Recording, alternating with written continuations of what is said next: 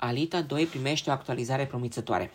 Încă există speranțe pentru a partea a doua, conform producătorului filmului original. Acesta a menționat potențialul unei continuări în timpul unui interviu cu Screen Rant, spunând că echipa de producție din spatele primului film încearcă să aducă această posibilitate la realitate. O a doua parte nu a primit încă undă verde, însă regizorul Robert Rodriguez și protagonista Rosa Salazar fac parte din echipa ce susține eforturile de concretizare. Mai mult decât atât, producătorul John Lando a subliniat că o a doua parte ar beneficia de avantajele progreselor tehnologice dezvoltate pentru Avatar Calea Apei. Lecțiile pe care le-am învățat în urma realizării filmului Avatar Calea Apei au fost perfecționarea și desăvârșirea subtilităților și microexpresiilor faciale prin care am putut să umanizăm și mai mult personajele, experiențele și trăirile acestora.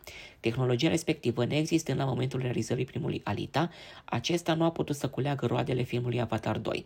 Sunt purtate în mod permanent, permanent discuții cu Robert Rodriguez și Rosa Salazar și acestea au o evoluție favorabilă.